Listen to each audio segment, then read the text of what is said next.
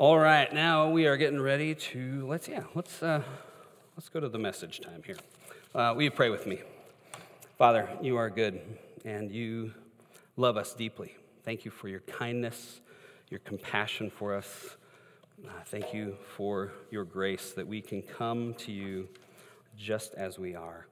That you love us so deeply and dearly. Uh, we give our attention to you now and open our hearts. In Jesus' name. Amen.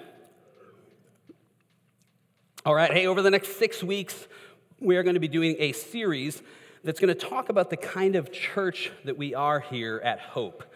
Um, and there's a, a, saying that we have here uh, Hope Covenant is a place where imperfect people belong, where God moves, lives change, and love acts. And over the next six weeks, we're going to unpack that a little bit. Um, what does our sign say out front? Anybody?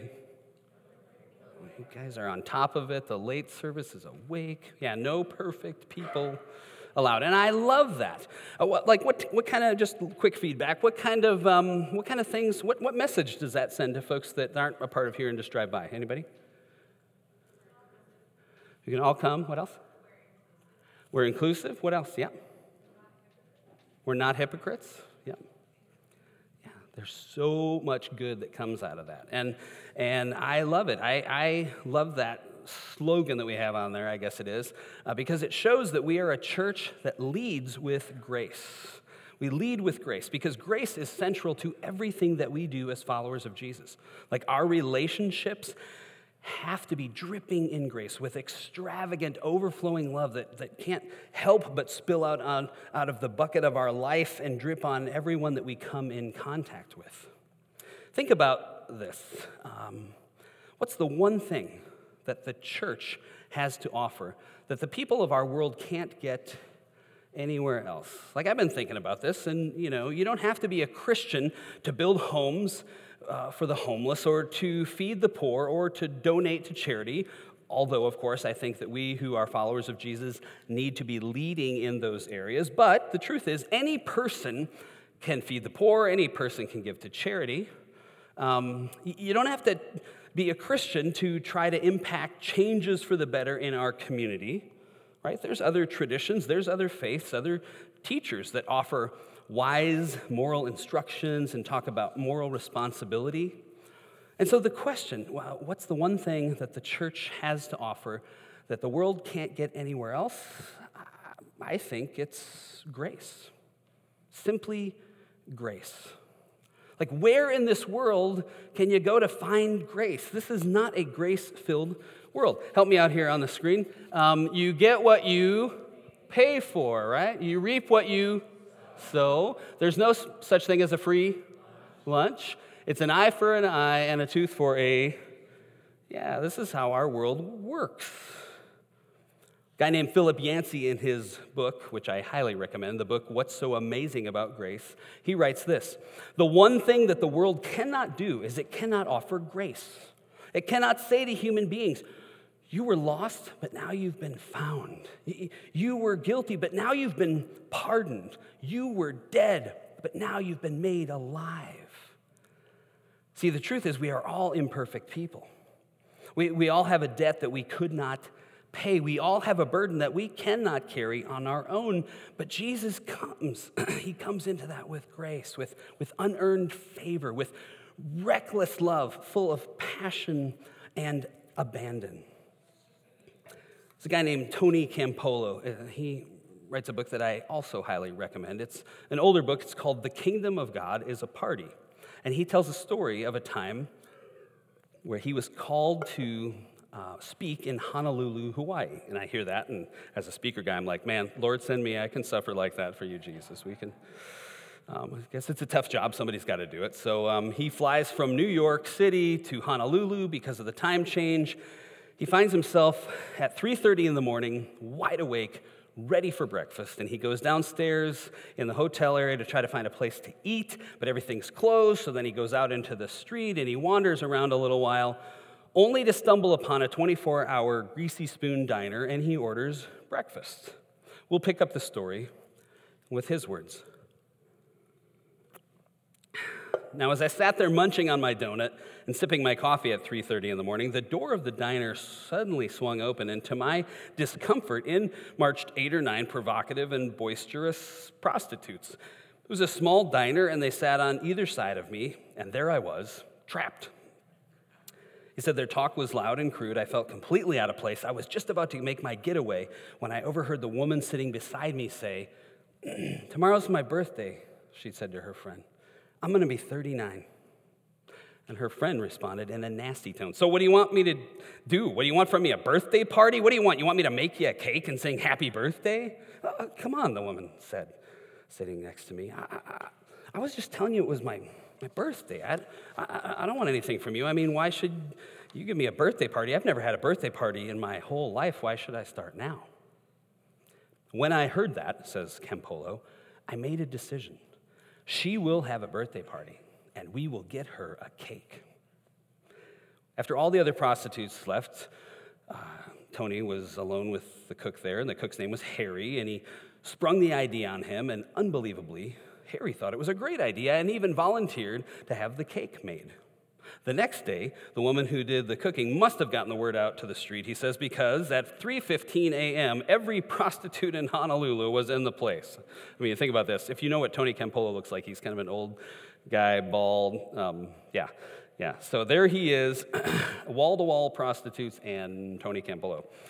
Um, he said at 3:30 on the dot, the door of the diner swung open, and in came Agnes, was her name, Agnes and her friend. He said, I had everybody ready, and when they came in, we all screamed, Happy birthday, Agnes! Campolo says, Never have I seen a person so flabbergasted, stunned, and shaken. Her mouth fell open, her legs seemed to buckle. Her friend grabbed her arm to steady her. And as she was led to sit at one of the stools along the counter, we all sang happy birthday to her. As we came to the end of our singing, her eyes were moistened, but then, just as the birthday cake with all the candles on it was carried out, she lost it and began to weep openly. Agnes looked down at the cake, and then, without taking her eyes off of it, she said, Look, uh, Harry, is it okay? I mean, like, is it all right with you? I mean, what I want to ask is, is it okay if I keep the cake for a little while? I mean, is it okay if we don't eat it right away? Harry shrugged and answered, Sure, it's okay. If you want to keep the cake, keep the cake. I don't care if you take it home. Can I? She said. She got off the stool, picked up the cake, and carrying it like it was the Holy Grail, walked slowly toward the door. And as we all just stood motionless, she left.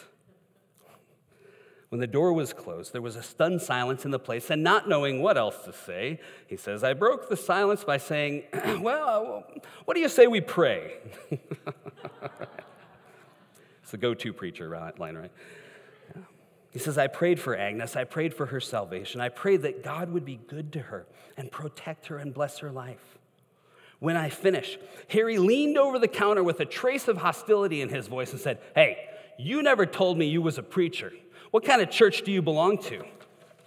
He says, In one of those moments when just the right words came, I answered, I belong to a church that throws bar- parties, that throws birthday parties for whores at 3:30 in the morning.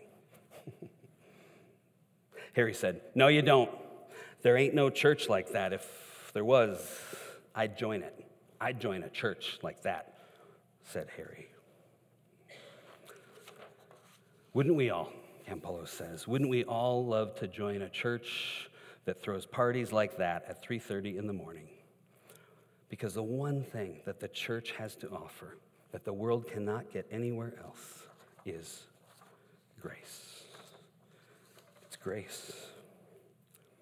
See, Jesus said, You are the light of the world. To his followers, You are the light of the world. And the Apostle Paul added, So let your light shine before men and women. Why? Because the one thing that the church, the, the, the, people that are followers of Jesus, have to offer to the world that they can't get anywhere else is grace. It's grace. Now, this grace thing, it's not just a warm and fuzzy idea. It's, our catchphrase from the sign out front, it's not just something that we kind of pulled out of thin air because it sounded good. The life of Jesus painted vivid pictures of what grace looks like. One of my favorite stories about this is found in Luke chapter 7, verse 36, and it's where we're going to spend our time this morning.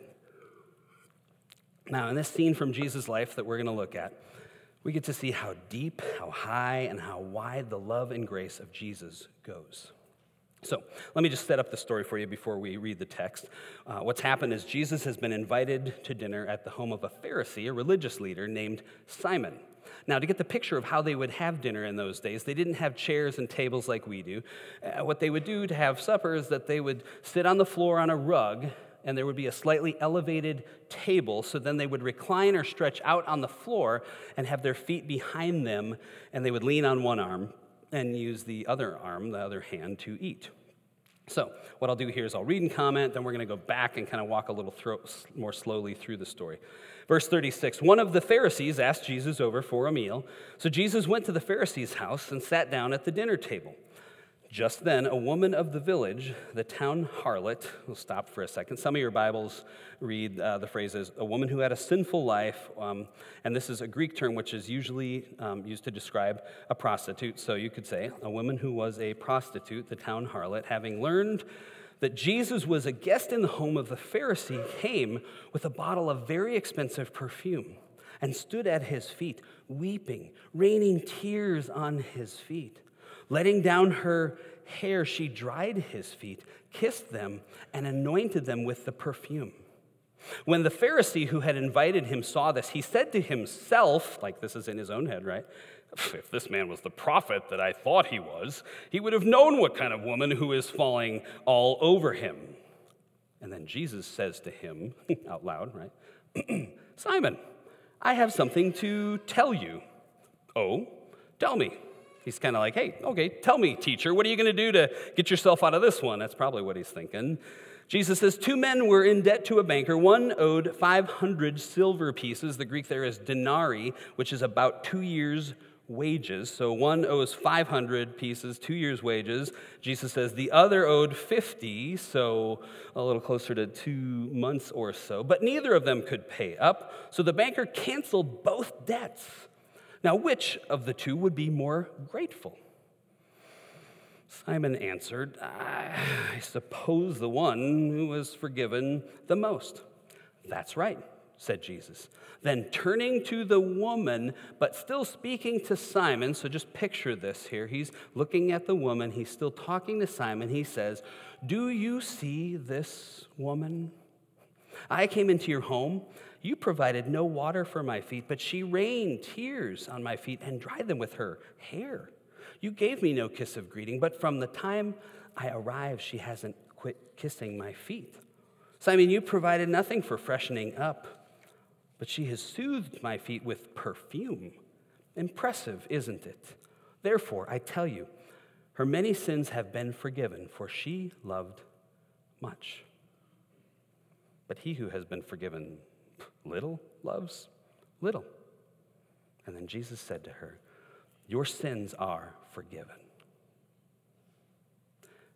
Now, I just, I love this story. I love this story. And so I want to go back through it and kind of highlight some spots to give us a little more depth of kind of understanding and picture of what was going on when this story happened. So to do that, we draw back a little bit and go, okay, so what was going on in the life of Jesus when this story happened? So if we looked at the timeline of Jesus' life at this point, uh, he's kind of younger in his, or newer in his ministry, and his popularity had started growing. So this dinner would have been an opportunity for the Pharisees, these religious leaders, to find out who this Jesus guy really is. Now, the Pharisees were the elite religious men of the day. They looked spiritual, they acted spiritual, they went to great lengths to be certain that everyone knew of their deep religious nature. And they probably wanted this opportunity to see, you know, is Jesus on our side? Like, does he line up with what we teach? And we're not sure why Simon invited him, but um, most likely he was aware of Jesus' popularity and and maybe he was curious to know a little more of Jesus' teaching on religious matters. Maybe he wanted to test Jesus. But either way, no matter the reason, Jesus could not have entered Simon's house unless Simon considered him somewhat of an equal in intellect. Now, As a Pharisee, Simon is a part of the dominant religious culture of the day. He's part of the Jewish elite in Israel. He's in a position of power and influence as a religious leader. And so he sees himself as standing in the place as a judge who determines the worth of those around him. Now, likely these religious leaders have heard some of Jesus' teaching. Some of his methods are a little controversial. They probably have a little bit of a critical eye towards him. And if Jesus cared about these things, this dinner, like, it could have been a big career move for him. Like, if Jesus would have been concerned with landing his ministry on solid ground, ooh, this would have been his big chance. So Jesus shows up, but picture it, he walks in, and he and everyone there would have stepped right into an awkward situation. Like, right from the moment he walked in, it gets weird. Because back then, in those days, the servant of the house would take off the guest's sandals, wash his feet with water, and then anoint his head, freshen him up with some oil. And in the case of a rabbi like Jesus, then the master of the house would come and give him a kiss of greeting on the cheek, and then escort him to the head of the table. But instead, Jesus gets ignored likely given the seat nearest the door, no kiss on the cheek, just a social slap on the face. Now, again, this is a culture where these kinds of things are a big deal. I mean, even, even thinking about the practical side of it as well, um, with the washing of the feet, like you're walking in dusty roads. There's no pavement. These guys are wearing sandals, and these roads are used by people and animals. And funny, the animals don't usually pull over to the side and drop their loads. So you're just walking, right? You're just walking through this. So it was common courtesy. It was very practical, but it was also ceremonial for them to have their feet washed when they came in. So that was a part of it. Um, oil was used for refreshing them, kind of freshening up before having a dinner. Um, the kiss of greeting. Has anybody ever experienced the kiss of greeting in some culture you've been in? Anyone ever been around one of those? Yeah. So when I was 20, 21, I was in Estonia. Um, my band was playing, and we had a thing we were doing at a, uh, with a church. And I was warned. I was told, "Hey, listen, some of the, uh, especially some of the older believers here, um, they still do the kiss of greeting thing. So if it happens, you know, just don't, don't be freaked out or anything. It's, I'm like, okay, cool, this is cool, I can do this. Um, and weird, when, when we got done doing music, I saw the guy coming. He was like coming down the middle aisle. He's coming right toward me. He looked like Grizzly Adams, had just this bushy beard, like just a lot of facial hair. And I'm thinking, oh, how do I know that this guy's going to come and I've got to be ready for that little kiss of greeting? And so he did, and he came, put his hands on my, behind my head, and pulled me close and he kissed me on the lips. Now, nobody told me. They said cheek. So, how many of you are glad that we've done away with the kiss of greeting thing? That's not a. Yeah, me too. Um, glad it's not a big deal anymore. But back then, it would have been a disrespectful thing to do. Right? Simon didn't offer Jesus a kiss, no water for his feet, no oil for his face. And then into this very proper, very respected, very religious Pharisee's house, the dinner is crashed by a prostitute. Now, prostitutes were seen as the scum of the earth in the eyes of the Pharisees and in Jewish culture. Here's part of the problem, a little background on that. Um, these are male dominated cultures. And so when, when, a woman was widowed or orphaned, um, sometimes they saw no other recourse but to turn to this way to make a living. Now, if you know anything about Jewish culture, the law requires that you care for orphans and widows. So if there is a prostitute in your community is an indictment on these very same religious men who obviously had not done as a community what the law required to care for orphans and widows. So somehow she finds out that Jesus is at Simon's home and she comes in, and immediately, in the minds of the Pharisees, they must have thought, oh man, who saw her come in here? Like, what will people think? Oh, what message will this send to the people of our, of our town? This is a scandal. See, religious superior types, they worry about this kind of stuff. what will people think? But not Jesus. And she comes inside, hovers at the feet of Jesus and he's still laying there with his feet outstretched behind him, and she begins to weep at his feet. And, and I wonder why. I wonder why. I, I wonder maybe, maybe that day she had heard him teach And maybe that day was the first day that she realized how loved she was. That as imperfect as she was, she wasn't trash. She was valuable. She was loved unconditionally. And she weeps. Now, she likely had recognized the disrespect that Simon showed Jesus no kiss, no water for the feet, no oil for his head. So she goes, well, what, can I, what, can I, what can I do? What can I remedy? How can I honor him? And she takes what she has and pours it out.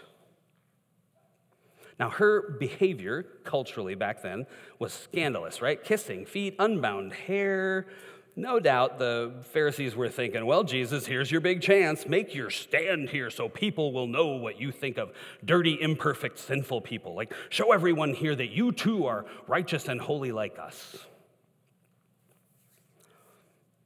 The alabaster jar that she um, brought was a long necked bottle that contained expensive perfume.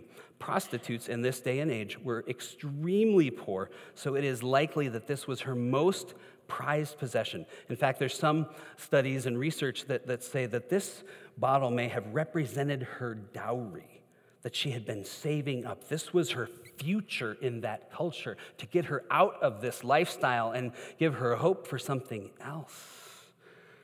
And she pours it out. She takes her treasure and pours it out like the statement she makes here, she is staking her hope and her future. She is staking everything on Jesus. I mean, you know, she, she gets it. She knows how badly she needs grace, and she recognizes that Jesus is her only hope. And again, imagine this scene. And imagine what was going on in the Pharisees' minds. By now they're like, hey, come on, Jesus, this is pretty weird stuff here. Do you actually do you actually know her? I mean, come on. We got a lot of questions churning in our heads, and you better think fast, and what you'd say had better be good, because you're not winning points with us, and you're not winning points with other people, and in our theology, you're not winning points with God. So come on, kick her out of here now and do it loudly. But Jesus sees her as a woman, not a prostitute. He says, Do you see this woman? He calls her a woman, not a whore. He sees her as a person made in the image of God. He doesn't excuse it. Ah, guys, listen, it's not what you think. No, no, no. Simon, do you see her? He offers no excuses. He allows her to continue. And when he finally does speak, Jesus tells a parable. Jesus actually tells a parable that becomes kind of a riddle. Right? A creditor forgave two debtors. One owed a significant amount, like two months' pay. The other owed 10 times as much. The creditor forgave both. Anybody have a, a bill or a creditor that you wish was that generous right now? Like maybe the mortgage? Yeah, that'd be, that'd be amazing. Um, Jesus asked Simon, Now which of those two will love him more? And just notice the tentative nature of Simon's response. He kind of hems and haws. Well, I, yeah, I suppose, right? I suppose. I think Simon senses here that he's in trouble and he can't find a way out of it. Because he knows once he admits that the one who is forgiven more probably loves more, then he's lost the argument. But he manages to spit it out. And then Jesus only has to say what is completely obvious. This woman is deeply grateful because she's been forgiven much, while Simon was ungrateful, not even seeing his need for forgiveness at all. See, the real deal here, it wasn't about Simon's a bad guy because of his insensitivity as a host. No, no, no. The issue here was his spiritual pride. Like he worked so hard to obey God's law that he saw himself as superior to and above and better than everyone else around him. He, he, he could see this great gulf that separated this sinful woman from him, but he could not imagine this pride and arrogance caused a distance between him and God. And so, if he perceived himself in need of any grace at all, he was sure that he didn't need that much. Like, okay, well, maybe I'm a little sinner. And this woman, on the other hand, she's a mega sinner. She was such a spiritual wreck that Simon could not imagine her salvation and when he judges her, he's saying, What could God do with such a person? Why would God even bother? And the point of this story, of this parable, is this the one who's been forgiven much loves much. And Simon, that's why this woman is loving much. And Simon, it's also why you are not loving much. See, friends, this story of grace is a scandal. And this kind of grace is scandalous. I mean, you ever wonder why? You know, when you watch the story unfold and eventually the religious leaders have Jesus crucified, you ever wonder why did the religious leaders hate Jesus so much? Yeah, stories like this, there were big reasons why he was so hated by them. Stories like the prodigal son, the good Samaritan, all these stories. See, because what Jesus loved to do most was to extend grace to people, especially to the imperfect people that knew they didn't deserve it. And it got him into trouble all the time with the religious people. So it's a scandal. But grace is scandalous, isn't it? See, friends, I, I love Jesus so much. He is the real deal. He acts with courage and strength he shows us how to live and love, how to offer grace to everyone. He's done it in my life over and over and over.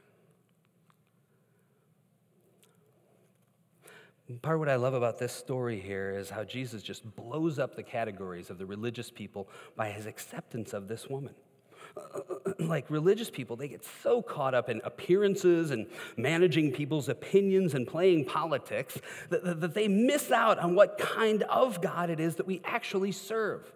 Like somewhere along the line, many Christians have gotten the idea that in order for us to be a good example to the world, we need to jump all over those we see as sinners. And so we need to judge them and make sure they know what we think about their bad behavior and immoral choices.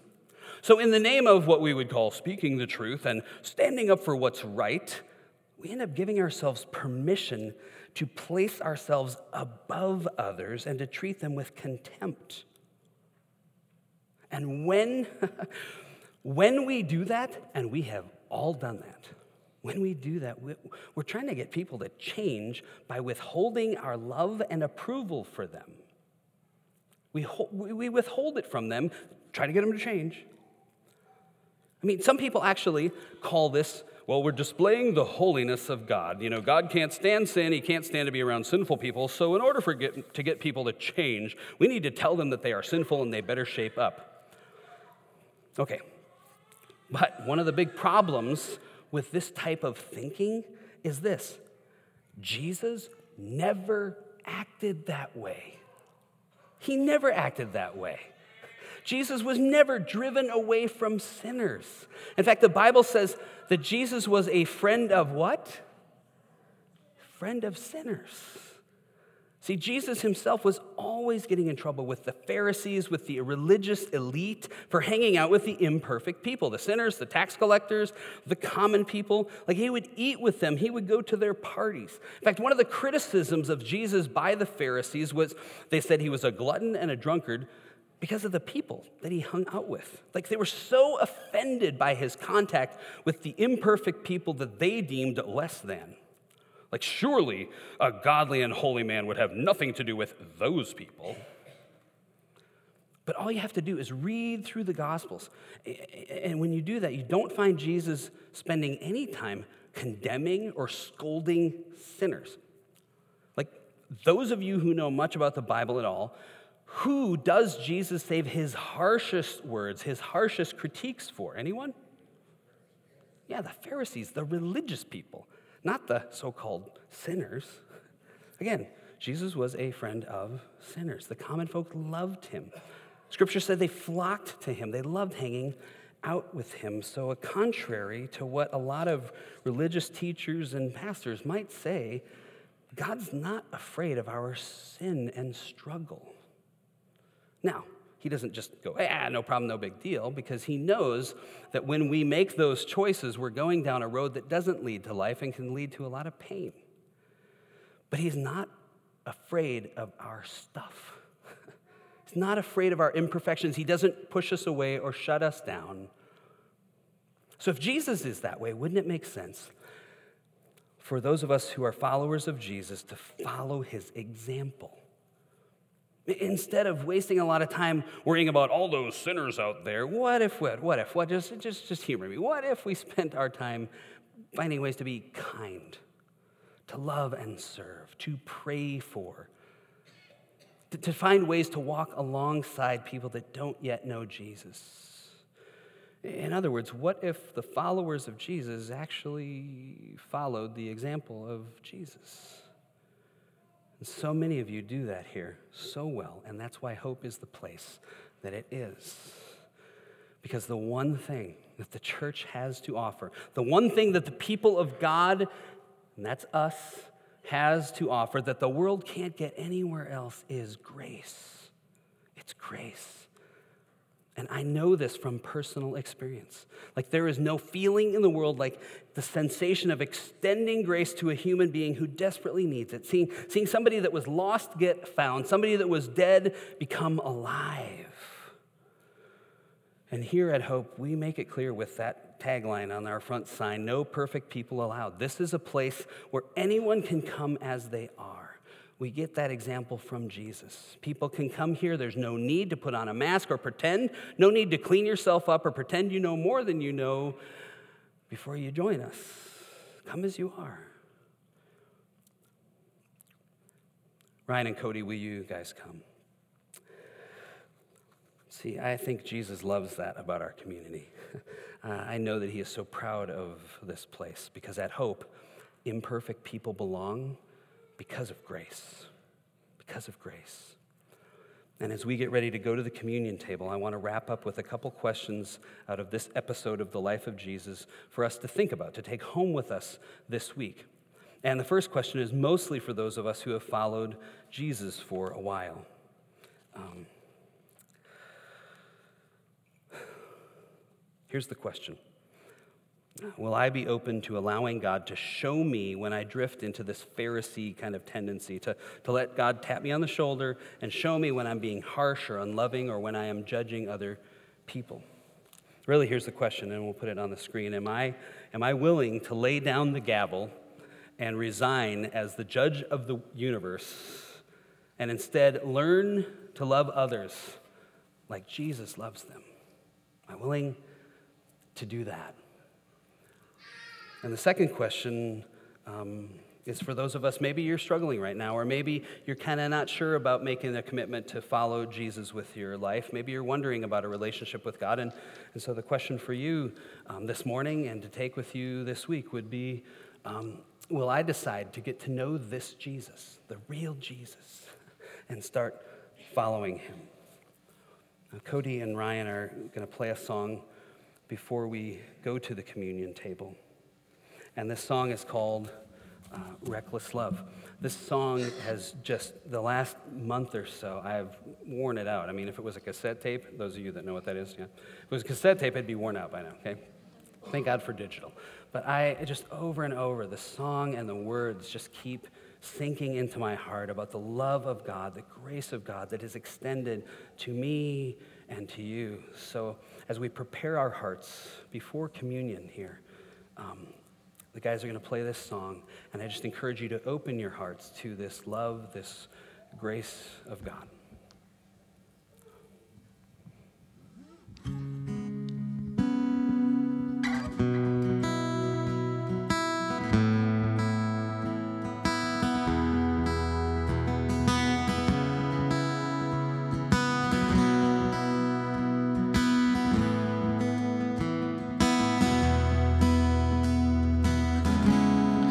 Before I spoke a word, you were singing over me.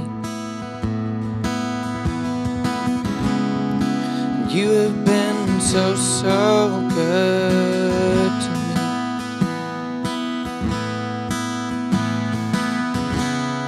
Before I took a breath, you breathed your life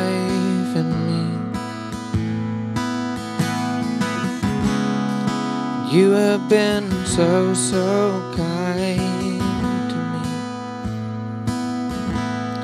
And oh, the overwhelming, never ending, reckless love of God. And oh, it chases me down, fights till I'm found, leaves and I, And I couldn't earn, no, I don't.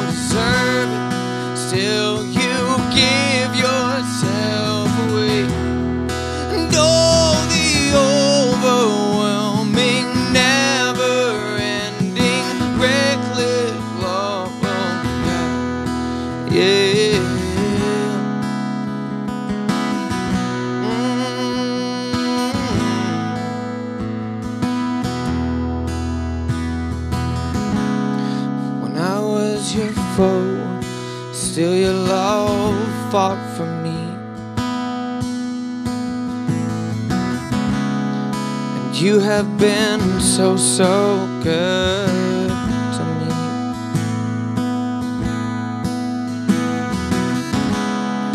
When I felt no worth, you paid it all for me. And you have been so, so kind to me. And oh, the overwhelming,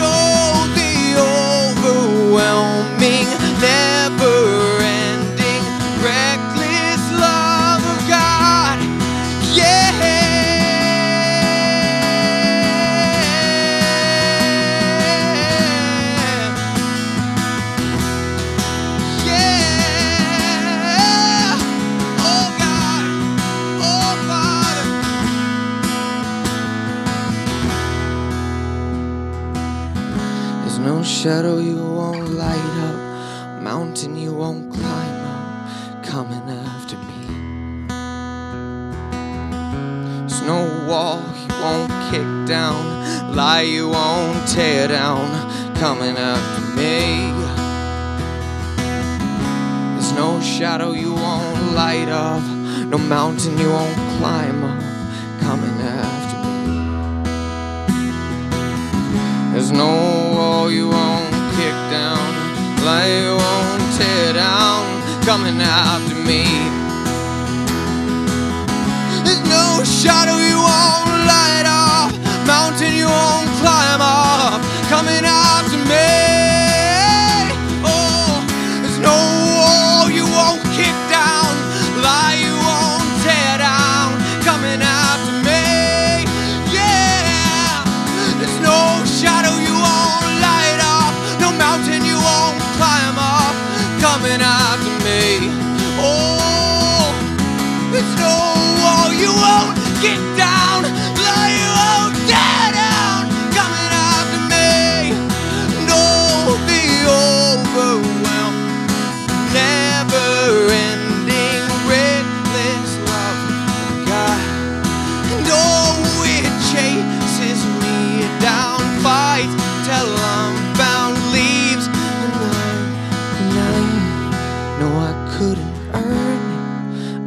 Don't deserve it. Still, you give yourself away.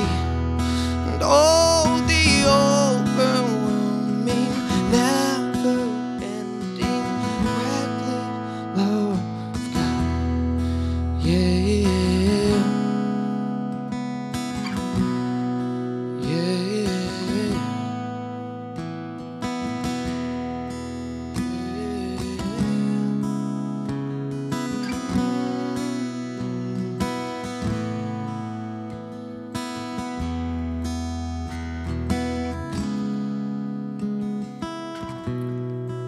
our Jesus. This is our God. His reckless love is for you. It's for you. And Jesus loved us so much that he gave himself for us. He loved us to death.